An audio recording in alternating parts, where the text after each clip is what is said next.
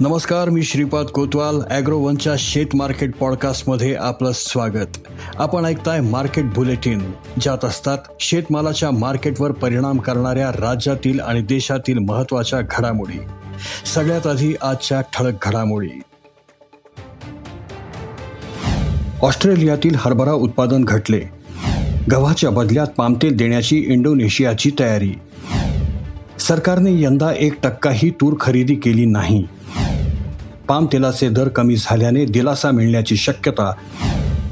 आणि देशात अनेक भागात अद्याप पेरणी योग्य पाऊस झालेला नाही त्यामुळे पेरण्या गेल्या वर्षीच्या तुलनेत पिछाडीवर आहेत. मात्र आत्तापर्यंत झालेल्या पेरणीमध्ये सोयाबीन आणि कापूस आघाडीवर आहेत. त्यातही कोणत्या पिकाची लागवड आघाडीवर आहे? आंतरराष्ट्रीय बाजारात या पिकांच्या दराची स्थिती काय आहे? ऐकूयात बुलेटिनच्या शेवटी. जगात हरभरा उत्पादनात ऑस्ट्रेलिया महत्त्वाचा देश आहे. येथून अनेक देशांना हरभरा निर्यात होते. भारतातही येथून काही प्रमाणात आयात होते. मात्र देशात आयातीवर मोठे शुल्क असल्याने त्याचे प्रमाण कमी आहे. यंदा मात्र ऑस्ट्रेलियातही हरभरा उत्पादन जवळपास सत्तावीस टक्क्यांनी घटल्याचे येथील सरकारी संस्थेने स्पष्ट केले. ऑस्ट्रेलियात मागील हंगामात जवळपास दहा पूर्णांक त्रेसष्ट लाख टन हरभरा उत्पादन झाले होते. तर यंदा सहा पूर्णांक शून्य सहा लाख टनांवरच उत्पादन स्थिरावले. म्हणजेच यंदा येथे चार पूर्णांक छप्पन्न लाख टन उत्पादन कमी झाले. त्या उलट भारतात उत्पादन अधिक आहे त्यामुळे ऑस्ट्रेलियातून उत्पादन घटीचा लाभ भारत घेऊ शकतो. त्यासाठी सरकारी पातळीवर पूरक धोरण आखावे लागेल असे जाणकारांनी सांगितले आहे. रशिया युक्रेन युद्धामुळे जगात गहू टंचाई जाणवते हे सर्वश्रुतच आहे. पण गव्हाची टंचाई पुढील दोन हंगामातही राहू शकते असा अंदाज विविध संस्था आणि देश व्यक्त करत आहे. आंतरराष्ट्रीय बाजारातही गव्हाच्या दरातील तेजी इतर शेतमालाच्या तुलनेत टिकून आहे. त्यामुळे आयातीवर अवलंबून असलेले देश आतापासूनच गव्हाची तजवीज करण्याची तयारी करत आहेत. त्यासाठी अनेक देशांची भिस्त भारतावर आहे. युएई टर्की बांगलादेश या देशांबरोबरच आता जगातील सर्वात मोठा पामतेल उत्पादक इंडोनेशियाही भारताकडे गव्हासाठी विचारणा करत आहे. इंडोनेशिया भारतीय गव्हा गव्हाच्या बदल्यात पामतेल देण्यास तयार आहे. तशा वाटाघाटी सध्या सुरू आहेत. या वाटाघाटी यशस्वी झाल्या तर भारताला अधिक पामतेल उपलब्ध होईल आणि खाद्यतेल महागाई कमी होऊ शकेल असे जाणकारांनी सांगितलंय. सरकारने यंदा तूर आयात करून बाजारभाव पाडले असंच म्हणावं लागेल. कारण गेल्या वर्षीच्या तुलनेत चालू हंगामातील आयात दुप्पट झाली. चालू हंगामात जवळपास आठ पूर्णांक चाळीस लाख टन तूर आयात केली. मात्र सरकारने अत्यंत तोकडी तूर खरेदी केली.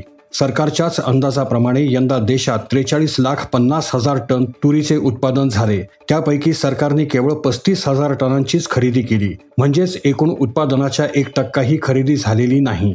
शेतकऱ्यांना संपूर्ण तूर खुल्या बाजारात विकावी लागली.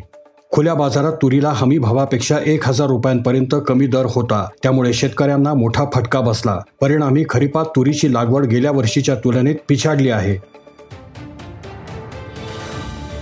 जागतिक अर्थव्यवस्थेवर मंदीचे सावट आल्यानंतर अनेक शेतीमालांच्या तेजीला ब्रेक लागला.